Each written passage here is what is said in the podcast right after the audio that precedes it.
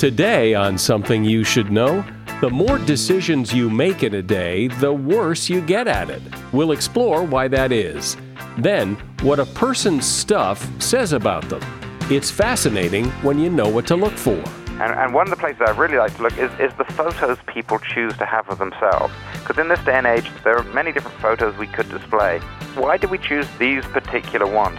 And these are really talking about the type of image of the self that the person wants to project to others. Also, do you know how much food you will eat this year? The amount will shock you. And the bacteria in your gut can have an impact on your brain. What we're seeing is if you give those some of those bacteria to people under stress, they can perform better. They're not quite so stressed out. They seem to be cognitively uh, improved and they have better moods about it. All this today on Something You Should Know. This podcast is sponsored by Monarch Money. Are you saving to reach your financial goals? Reaching those goals isn't just about getting more money, but by managing what you have. And the best way to manage your money? Monarch Money. Monarch Money is a new kind of finance app that's intuitive, powerful, ad-free, and takes the headaches out of budgeting. Try it free when you go to monarchmoney.com slash podcast. Monarch puts all your accounts, investments, transactions, and finances at your fingertips. With a complete view of your finances, you'll gain insights on your spending and find new ways to save. Plus, Monarch lets you customize your dashboard, collaborate with your partner, set custom budgets and goals, and track your progress toward them. See why Mint users are turning to Monarch Money and loving it, and why the Wall Street Journal named Monarch Money the best budgeting app overall. Get a 30-day free trial when you go to monarchmoney.com slash podcast. That's M-O-N-A-R-C-H money.com slash podcast for your free trial. monarchmoney.com slash podcast. Something you should know. Fascinating intel, the world's top experts, and practical advice you can use in your life. Today, Something You Should Know with Mike Carruthers. Well, the numbers are in, and April was a record month for listeners to this podcast. We had more listeners in the month of April 2018 than in any other calendar month. And March was a great month as well, but March was a 31 day month, and April even beat that, and it had one less day in it. So thank you for listening and sharing this with your friends, which is what helps to make this podcast grow. First up today, we're going to talk about something called decision fatigue. Simply put, the more decisions that you make in the course of a day, the worse you get at it, and the more tired of it you get. Researchers looked at how judges make decisions in criminal cases, and the results were fascinating. At the beginning of the day, a judge was likely to give a favorable ruling about 65% of the time. However, as the morning wore on and the judge became drained from making more and more decisions, the likelihood of the defendant getting a favorable ruling steadily dropped to zero. Statistically, a judge's rulings should remain fairly constant throughout the day. Then, after taking a lunch break, the judge would return to the courtroom refreshed, and the likelihood of a favorable ruling would immediately jump back to 65%. Then, as the hours moved on, the percentage of favorable rulings would fall back down to zero by the end of the day. Now, decision fatigue doesn't only happen in the courtroom, it happens to you in your life as well. If you have a particularly decision heavy day at work, then you might come home feeling drained. Now, you might want to go to the gym and work out, but your brain would rather default to the easy decision, which is to sit on the couch and watch TV. That is the perfect example of decision fatigue. And that is something you should know. You have stuff. Your home is full of your stuff. But what does your stuff say about you? Anything? Can you really tell much about someone by looking at their stuff, their belongings, the things in the back of their closet? Apparently so, says Sam Gosling. He explores this in his very popular book, Snoop What Your Stuff Says About You. Hey, Sam, so what do you mean you can tell about a person from their stuff? I mean, if somebody has a picture of Diamond Head on their wall, I can tell they probably like Hawaii. And I, I can tell by looking at their stuff whether or not they're neat or messy. But what do you mean by it? Well, th- there are a number of different ways things say things about us. Some of those ways are deliberate ways we affect the environment. So if we put up a poster on the wall or we put up a memento from a vacation, that's deliberately expressing something uh, to communicate to others or, or in some cases to communicate to ourselves. We also affect the environment by um, uh, uh, modifying it to make us feel a certain way, creating a relaxing environment or an invigorating environment. And then the final way we affect the environment is by just doing behaviors, and then we inadvertently leave traces of, of, of our behaviors in those spaces. And those traces can also tell us about the person who lives there too. But can't you come back from a vacation, let's say, and, and put a picture from your vacation on your TV set because you like it? It doesn't really say anything about you, it just means you like the picture. Uh, yeah, you, you could, but, but and I think that's how most of it works. That's how most of it feels most of it feels, oh, I like that picture, or I think you know it's really the, the sofa feels really good over there, or here's here's a few photos of myself or, or some people that I'm going to put up on my screensaver. And I think you're right. That that is the phenomenology of it. It's just how it feel it feels right. But there is some reason uh, that there, there were 10,000 pictures you could have got on vacation, and you there are, and there are 300 places around the house you could have displayed them. What caused you to put those in those places? And so that's really what I'm interested. And, and, and, and to be sure, in some cases, it probably is just chance. That's why uh, we look for a sort of broad pattern of, of, uh, of behaviors and displays. So, can you give me some examples of like what says what about a person? Sure, and uh, well, we, we find that many different spaces tell you about people. And, and by spaces, I'm, I'm, talking very broadly here, not just living spaces, but also office spaces, um, the environments, the musical environments we create ourselves, our playlists, um, our, our, Facebook profiles, our web pages, and so on. So, what we have found, for example, is that people often assume that very, very messy places are a key to, peop- uh, to high creativity. Well, th- that turns out not to be true. Uh, messy places are a key to what I call this. Um, uh, uh, air traffic controller factor. So, as you might expect, people who are organized, orderly, think before they act, and so on. And if you really want to find out if somebody's high on creativity, you need to look for a different set of clues. That is, you want to look for very distinctive spaces and very broad range of items, not 500 books all on the same topic. Say 10 books all on different topics would be more diagnostic. So, messy just may mean you're messy. Messy, yeah, messy may just mean you're messy, and it, it, there are very there are very creative people who are messy and very creative people who are tidy. Yeah, it, it's irrelevant to that. It's relevant to some things, like this air traffic controller factor. But people go beyond that too. People also think that people who are messy tend to be lower on agreeableness. We found that in our studies that people form that impression. Wait, wait, I, did, I didn't understand that. Lower than what? Lower on agreeableness, how nice you are, how what I call the Mr. Rogers factor, how sympathetic, kind, warm, and so on. They think people, they think that people who with messy spaces are lower on that, and it's an automatic assumption. It's not something people are doing deliberately. They're not saying you have this, therefore I think this. But people who have those spaces tend to be rated lower on those traits.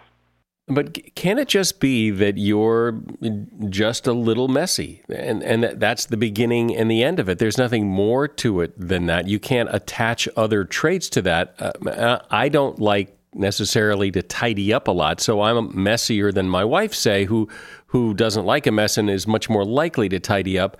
That's just our natures. But but couldn't it be that that's all it says? But that's exactly what I'm trying to find out. Your nature. I, I agree. it, it, it is because it's your nature, but that, that's exactly what I'm interested in finding out.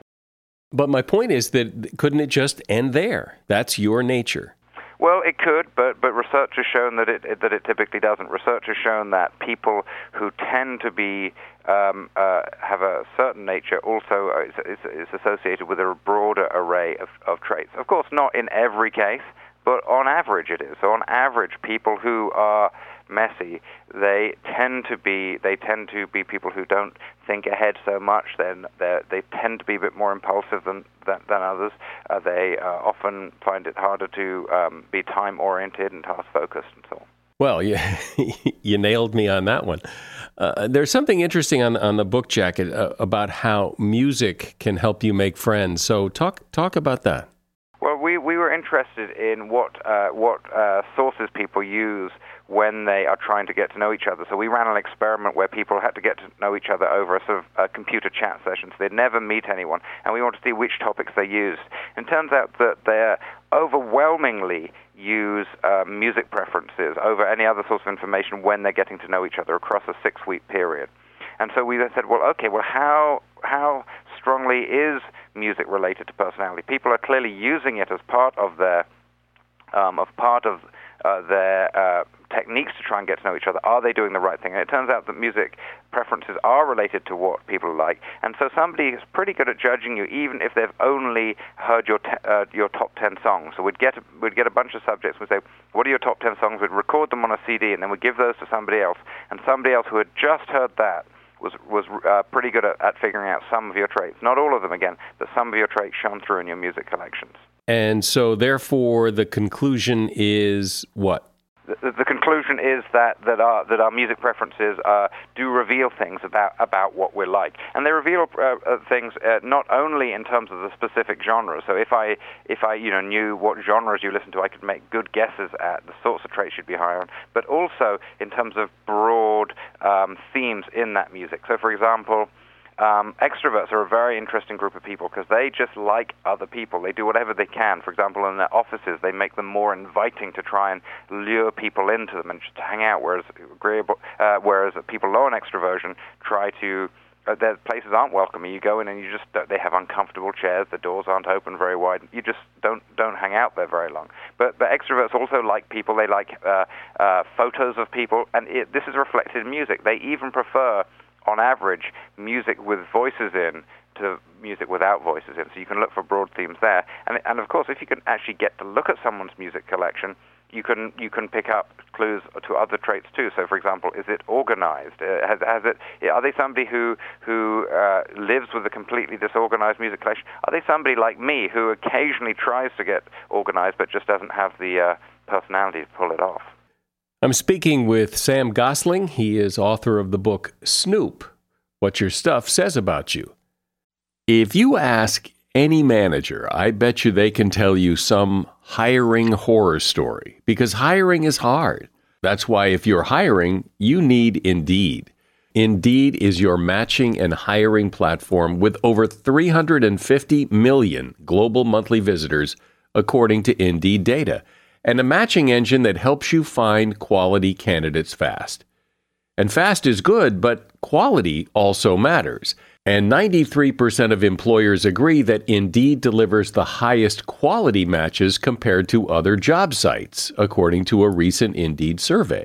So why leave hiring up to your every so often, once in a while, try to do the best you can approach to hiring when Indeed gives you a proven system that works and so many potential candidates, you're bound to find the right person. And listeners to this show will get a $75 sponsored job credit to get your job more visibility at indeed.com slash something. Just go to indeed.com slash something right now and support our show by saying you heard about Indeed on this podcast. Indeed.com slash something. Terms and conditions apply. Need to hire? You need Indeed. As a listener to something you should know, I can only assume that you are someone who likes to learn about new and interesting things and bring more knowledge to work for you in your everyday life. I mean, that's kind of what something you should know is all about. And so I want to invite you to listen to another podcast called TED Talks Daily. Now, you know about TED Talks, right? Many of the guests on Something You Should Know have done TED Talks. Well, you see, TED Talks Daily is a podcast that brings you a new TED Talk every weekday in less than 15 minutes. Join host Elise Hu. She goes beyond the headlines so you can hear about the big ideas shaping our future. Learn about things like sustainable fashion, embracing your entrepreneurial spirit, the future of robotics, and so much more. Like I said, if you like this podcast, something you should know, I'm pretty sure you're going to like TED Talks Daily. And you get TED Talks Daily wherever you get your podcasts. So, Sam, I thought, and maybe I misread this, but that thing about music and how what people's musical tastes says, I thought what that was saying was that if you want to make friends, that that music, your taste in music, is uh, about as good a subject as there is to help other people understand who you are and, and, find that uh, common ground if there is any. What it means is that that is a very efficient way of communicating uh, your your preferences, values, and attitudes to other people. And do people find that if your taste in music is radically different than my taste in music, that that either uh, we don't like each other so much, or, or we're less likely to get along because of that? Um, th- there is some uh, support for that, yeah, but but yeah. So, give me some more examples of what about my stuff tells you what about me. Okay. Well, one of the things I like to do, you know, very broadly when I am um, uh, looking at a space is, is look at an object and think, okay, first of all, what is the object? Then what is its state? The state of the object is very useful because that tells you how it's been used. So I could go into um, two offices, both of which have a desk calendar, but I shouldn't just say, oh, they both have desk calendars. This means they are uh, punctual and organized and so on. I need, you need to look at the state. So is are they both turned to the right day? One of them may be turned to 20 days ago, hasn't been used. Are they both filled out? Are they filled out consistently? Um, so is one really being used and integrated into this person's life in a sensible way? So I'd look at the state. And then I also look at the orientation of things. The orientation gives you a lot of clues as to its um, its uh, psychological function. Um, so one of the great examples of this is, is, is, the photos people have in their offices. Do they have uh, photos that face them? If they have photos of, that uh, face them, that's what we uh, call a sort of a social snack. It's there in order to provide um, sustenance, emotional sustenance, while while that photo of a loved one or a loved pet or a special place, uh, w- w- to help you think of those while you cannot be physically in touch with them. Whereas if the photo is turned away and it's facing others, then it's doing something very different. It's making a statement to others about how the occupant would like to be regarded, not, not necessarily a dis- disingenuous one. So, th- so those are the, sort of the general principles I go in. Uh, one of the mistakes that um, novice people make when, when they're snooping around a place is they try and do this thing of saying, okay, if you have X, it means Y. They try to make a jump of Y of one thing meaning something else. And I wish the world was that simple, but it just isn't. Because there are actually many different reasons why you might have something in a space. And, and and, and, we, and we can do that if we look at the items in our own space. So, you know, I, you know, there was a, a time where I had uh, a, a, a religious musical CD sitting on my desk. Now, you, you think, okay, does a religious musical CD mean he likes religious music and all the traits associated with that? Well, no, because I had it there because it was for a teaching exercise, not because I liked it. I could have had it there because I was going to give it as a gift to someone. So one of the really crucial uh, things for snoopers to do is is not to take a code book approach that if you have one thing, it means something else. That simply cannot be done. Yeah, it's more like a doctor. I think as a doctor, you know, if you go into a doctor and say, okay, I have a headache, they don't say, oh well, you have malaria. They say, oh okay, you you have a headache, so that makes me think you might have this range of of uh, things wrong with you. Let me ask you some other questions to help narrow it down. Yeah, well, I I would hate to go to that doctor who said, "Oh, you have a headache, you must have malaria." Uh, so, uh, why is this important? Well, I think it's important for a number of reasons. One of one of the reasons is in terms of getting to know others and understanding how others get to know us. So uh, often we do want to get to know what others are like, and I think snooping can help us do that. And, and, and indeed, a lot of research shows that people want to be known. Um, and, and that's one of the reasons I think that offices are so um, often decorated and homes are often so decorated. It's because people are genuinely trying to get others to see them as they see themselves. Um, so that so that's one reason. Another reason is it's important to know how others are forming impressions of us. So this example I, I gave, where you have a messy space and people jump to conclusions about, say, your creativity and how nice you are and your uh, time orientation. It's good to know that people are going to automatically, unconsciously, form those impressions about you. So, that, so that, that, that's one reason. The other reason I think is interesting is in really just um, uh, shedding light on how we are connected to the spaces around us. So um, um, one of the people I talk about in my book, Chris Travis, runs an architecture firm where he is using this understanding of, of our connections between our places and the people who live in them to design spaces well suited to uh, people, very well designed to what they want. So uh, bringing out their psychological connections. And he finds with his clients that he, he develops these places that are just people feel fit them very well. And, and it also has implications, of course, for how we design our own workspaces. When you look and see how important it is for people to express who they are to others, that shows, okay, well, maybe having a clear desk policy and hot desks aren't such a good idea. Maybe we really need to give people the ability to um, express who they are to others. Have you found that there are particular hotspots that reveal more that if you wanted to learn about somebody that it's the you know the best place to look if you only had one place to look is the living room or the kitchen or the closet or wh- wherever. And and and what would you look for yeah, I would. I like to look at places, but also uh, considering sort of what function those places serve. So, for example, I like to compare private places with public places, but because that tells you is the person trying to project one image but really behave another way? Do they have all the intellectual, highbrow, learned books sitting on the p- coffee table in the in the living room, but in the bedroom they have all the sort of trashy romance novels or something like that? So you look for a discrepancy between the projection and um, uh, how they actually behave. But but having done that, I, I like to look at people's um, uh, personal spaces, like their bedrooms, the places that are more private, because that often shows how they're actually behaving. What's really important to them, to their se- to their um, uh, deeper sense of self. And, and one of the places I really like to look is, is the photos people choose to have of themselves. Because in this day and age, you know, we could have thousands of photos. There are many, many different photos we could display. Which are the, why did we choose these particular ones? Why did you choose to have the photo of you meditating on the top of a mountain in India rather than the one of you, you know, yelling at the camera with all of your friends drunkenly after a night on the town? You know, and, and, and some people choose one photo, some people choose the other. And these are really t- talking about this, the, the type of image of the self that the person wants to project to others. But it does seem too that people try to project an image that's not them. That, you know, I mean, I've been in people's homes where, you know, the living room is uh, gorgeous and, and lovely and modern or whatever. It doesn't really reflect who they are because I know who they are. And it, it's not really them. It's, it's beautiful, but it's not really them. But maybe in the bedroom, uh, things could be different. Right. Uh, yeah, absolutely. So yeah, absolutely. I mean, I think uh, that's right. I think these people who are projecting these images, I don't think they're being disingenuous. I think they are really trying to tell you, here is who I am. And we know that when they're successful at that, when people are successful at getting others to see them as others uh, as they see themselves, those people tend to be happier, healthier, and more productive. I bet if you ask people who haven't heard our discussion, I bet if you asked people if their stuff tells much about them, I don't think they would think that it tells as much as you think it does.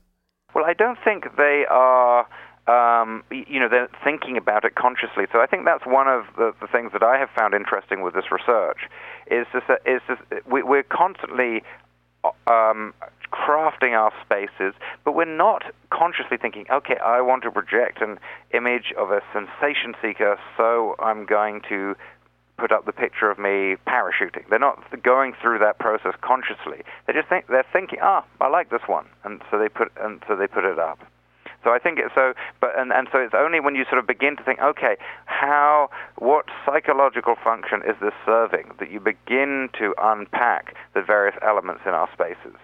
Well, this is good to know because armed with this, you can go into people's homes and or in their offices when you're talking to them and look around and, and, and get a sense of maybe who they really are compared to who they really want you to think they are. Sam Gosling has been my guest. The book is Snoop What Your Stuff Says About You, and there is a link to his book in the show notes. Thanks, Sam. Who would think that what goes on in your stomach, in your gut, would affect what goes on in your head? But more and more, the science says there is a connection, a strong connection between your gut and your mood, and your gut and your ability to think and mentally perform. Now, the science is pretty new, and I'll tell you that I am particularly careful and conservative when it comes to presenting health advice or health information on this podcast, but there really does seem to be something here. And journalist Scott Anderson has really explored this. He's the author of the National Geographic book, The Psychobiotic Revolution Mood, Food, and the New Science of the Gut Brain Connection. Hi, Scott. Thanks for coming on. Well, I'm glad to be here. So make the connection for me here because I think people think, and I've always thought that, you know, what goes on in your head and what goes on in your gut are two separate things that aren't really connected much. So what's the connection? Yeah, the gut-brain axis is kind of interesting. And one way to look at it, and I think this is actually kind of a, uh, it's a little simplistic, but it helps a lot, is if you get the flu or if you get some food poisoning, one of the things you're going to want to do is just let's hit the hay, pull up some covers over you. and Maybe somebody can bring you some soup, but basically, I want to be alone. That's sickness behavior. And that is actually very similar to depression. And if it goes on for long enough, it can be almost unmistakable for depression, and in fact may be depression. Uh, in Walkerton, Canada, about 20 years ago, they had a flood, and the flood brought a whole bunch of bacteria from the farms, the local farms, into the water supply and people got sick. The whole town got sick. 5,000 people came down with just terrible diseases. Several people died. Um, the people, after a few years, researchers came to look at the population there and found that a lot of people had picked up IBS from this infection and that those people also had depression. And this went on for years. They kept going back and looking at them.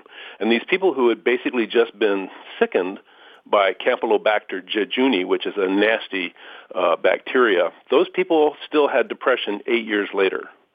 And so we started to realize that there was a connection between your gut microbes and what goes on in your mind, and it can kind of be as simple as thinking of it as extended sickness behavior. But just because people feel in a bad mood when they're sick doesn't mean that putting other things in your stomach will put you in a good mood. That's just a hypothesis, so build that bridge for me what's going on in your stomach is that you've got bacteria pathogens in some cases, or in other cases, you just have bacteria that are not quite uh, up to snuff, or some people are born with bad bacteria.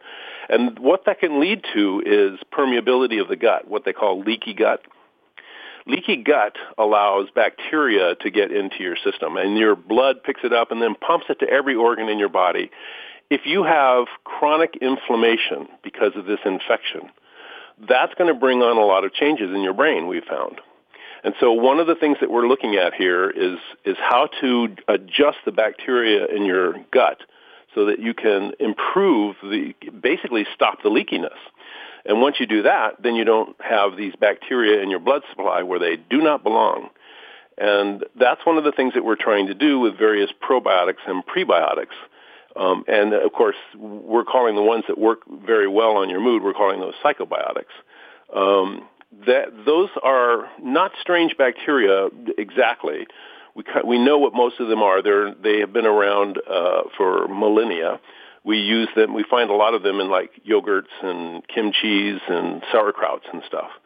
Uh, the they include things like bifidobacter uh, longum and uh, Lactobacillus helveticus and Lactobacillus rhamnosus. You can find these things if you look at your store. If you go and look at probiotics, you can find them there, and you can also just get them in yogurt, which has been shown to improve people's moods. We can actually follow their mood changes using what's called functional MRI. You get to look into the brain and see how things change over time. And you can actually see how neurotransmitters are moving around in the brain toward a more, uh, let's call it happy, uh, sort of brain frame. Um, and that's happening as a consequence, direct consequence of eating things like yogurt. Because I'm particularly careful about what kinds of health information and health advice we put on this podcast, explain this research. Uh, you're sort of making it sound as if you know this is a done deal that we know this for sure because it's all been tested in humans and all. So fill fill that in for me. A lot of this research comes from mice and rats. And so if you have a depressed mouse, we've got great solutions for you. um, so the, the question is how well does that translate to humans? And that's a really good question. And what we're seeing is that to an, a certain extent, it translates very well. Um, one of the things that, that, in my mind, kind of shows the connection and causality rather than just association better than anything is you can take fecal matter from a depressed person and give it to a mouse, which is not necessarily a delightful image, but that mouse will become depressed. So you're showing now that the microbes in the fecal matter are actually directly connected uh, to producing that in somebody in another in another species even. So not only are we showing that you can transmit the blues, so to speak, but we're also showing that you can transmit it between species. That's still not good enough. You need to see human studies, and we're starting to see those, and they're kind of new. Um, they go back maybe three or four years, and that's about it um, as far as human studies are concerned. But we have seen some good things. We've seen that uh, bifidobacter has been shown to uh, reduce the effect of stress in students that are studying. Wait, wait, you, uh, what? You, I don't know what that word is. Oh, bifidobacteria. Uh, that's a particular one of those bacteria that we were talking about. Bifidobacteria is one of those bacteria that you get when you're a baby. It comes in mother's milk. And what we're seeing is if you give those some of those bacteria to people under stress, they can perform better they're not quite so stressed out. They seem to be cognitively uh, improved and they have better moods about it. But then we gave some of these same people lactobacillus, which works in mice. It did not work in humans. So the human studies are showing us that yes, there's a good connection. Some of these things work just as they do in mice, and others do not. So, so we have to put a little bit of a caveat on the human studies, and that's that uh, what we know from mice and rats is not always going to be applicable. Um, and th- that actually shouldn't be too shocking, but it does mean that we have to be guarded in what we say. So, what's the recommendation here when the dust all settles? So, w- what should I be knowing what you know? What do you do differently now that you didn't do before? Well, I personally have tried almost everything that was out there. You know, based upon the reviews of the bacteria and whatnot, I, I started uh, taking some probiotics. I didn't find any good results with probiotics, and then I came across a study that showed that Nature's uh, did this study that showed out of 16 probiotics that they looked at, only two actually had in the jar what was on the label, and that was sobering. Uh, the FDA is not in charge of probiotics. And as a consequence, it's kind of a wild, wild west out there. By and large, probiotics are uh, dicey. You just don't know exactly what you're going to get, and you don't know. We don't know yet what the actual proper numbers of bacteria are. That should you be getting 50 billion or maybe 300 billion? So that's something that's interesting and may get better as time goes on and as we figure out exactly which species and which dose are useful. But in the meantime, what I've been using and what changed my life and uh, turned it around entirely, I've always had problems with my gut. And I started taking something called GOS, which is G-O-S. It stands for galacto-oligosaccharide. And these oligosaccharides are what we call fiber and they're just chains of sugar that are put together in such a way that your gut can't digest them, but your bacteria can. So they're like ambrosia to the microbes in your gut. And that promotes the growth of good bacteria in your gut. And for me, it was astonishing. It was the first time in my life that I've ever gotten control over my gut. Um, so I can't recommend that stuff enough. You can get that stuff at uh, at Amazon. If you just type in GOS, you'll find these things, or FOS. The other thing that we're looking at is fermented foods. And so as we talked about before, the the kimchi and sauerkraut and, and yogurts, they all have exactly the kinds of bacteria and a big mix of bacteria that can uh, uh, that can help. Now, they don't stick around for very long. They're transient, so you can't just take some yogurt and expect it to cure you. But uh, if you take the yogurt every day, for instance, then you can see, and we have seen, uh, definite improvements in mood. Uh, in, and a lot of this stuff is anecdotal, but a lot of this stuff is now being done in trials, and they're finding the same sort of thing. Now, you also uh, talk about vegetables, that just increasing fiber, which you can do by eating more vegetables, helps. And there are certain vegetables that contain a lot of fiber, like artichokes and leeks and onions and, and uh, asparagus those, if you start adding those to your diet, it'll start helping your gut. And if it starts to help your gut, then it's going to start to help your mood. So if you are suffering from some kind of depression or anxiety, the odds are really good that you have inflammation, chronic systemic inflammation. And these changes in your diet can actually make a difference. And although we are definitely at the very beginning of all of this, there is proof that a lot of this stuff is working. So, this all sounds promising for people with depression or who are grumpy and in a bad mood all the time. But what about everybody else? I mean, what does it have any benefit for people who don't suffer from any mood problems, who are just happy as can be? There was a very interesting study recently done with healthy men um, and it, what, what they showed was that even though they didn't think that they were depressed and they were counting themselves, and, and in depression tests they were shown to not have depression, but then they gave them cognitive studies. And what they found was that their cognition improved. They were able to do tests faster and more accurately after uh, about a week or so of being on certain probiotics. I think what they were using was kefir in that particular study. And so even though you may not have any particular mood problems, if you, want to be smarter, if you need to be smarter, um, this shows you that by reducing stress levels, which may not show up as actual depression or anything, but it makes you better able to defend against stress, that your cognition goes up.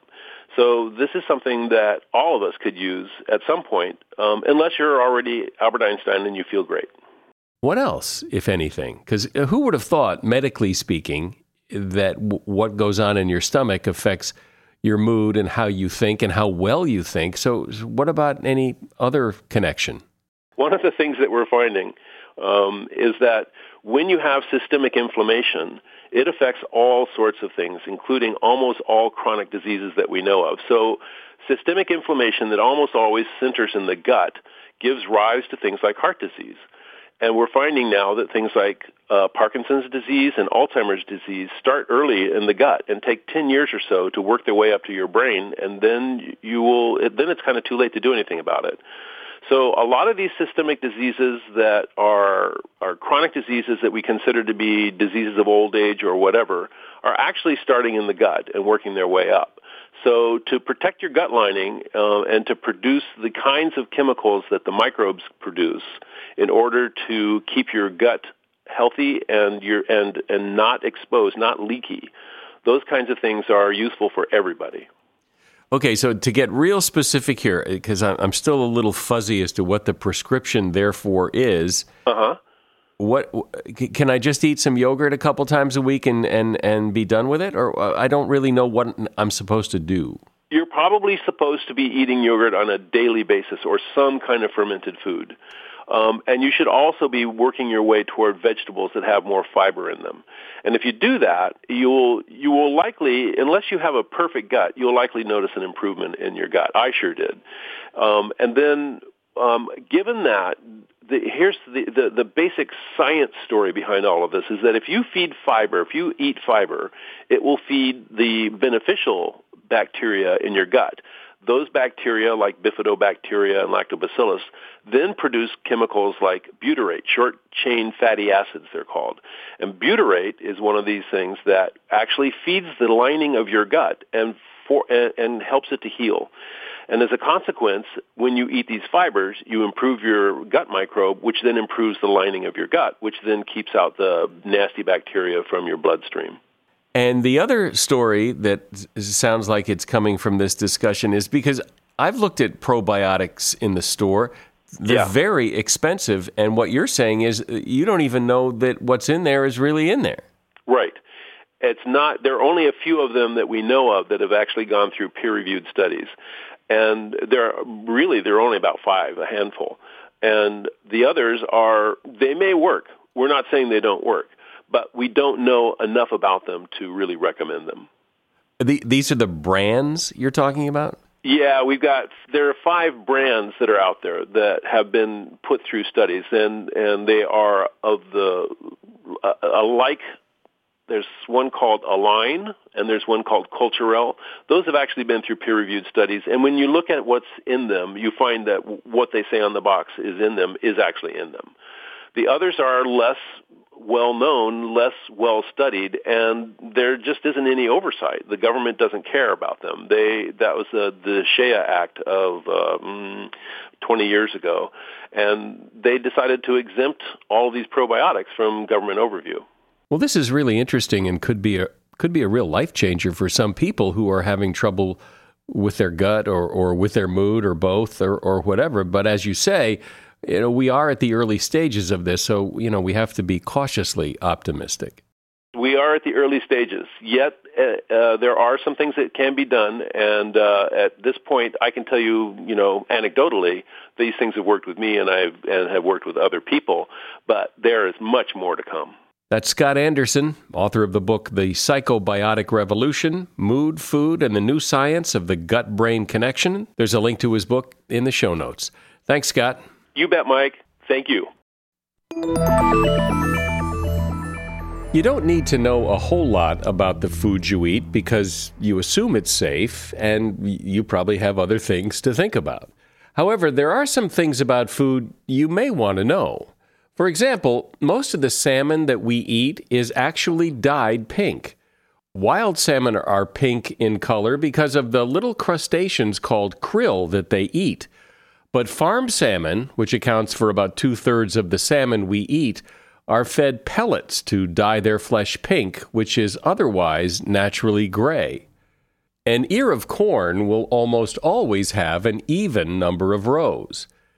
What's in your peanut butter may shock you. According to the FDA, there may be up to an average of 30 or more insect fragments per 100 grams of peanut butter, and an average of one or more rodent hairs per 100 grams of peanut butter. Ew. Twinkies actually do have a shelf life. It's about 45 days. Honey does not have a shelf life. It may crystallize and change color over time, but honey never goes bad. Avocados, pumpkins, bananas, and watermelon are actually berries, but strawberries are not berries. Almonds are part of the peach family.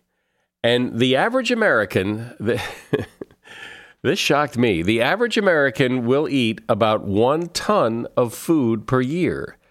And that is something you should know. That's it for today. I'm Mike Carruthers. Thanks for listening to Something You Should Know. The Bigger Pockets portfolio of podcasts are worthy of your investment. We're having a real conversation as real real estate investors. New episodes available every day. It's important to buy where it makes money and not necessarily where you want to travel to. Bigger Pockets, On the Market, Rookie Real Estate, or Money Podcast. The purpose of flipping is to create more cash so then you can reinvest into other types of properties. The Bigger Pockets Podcast on YouTube or wherever you listen.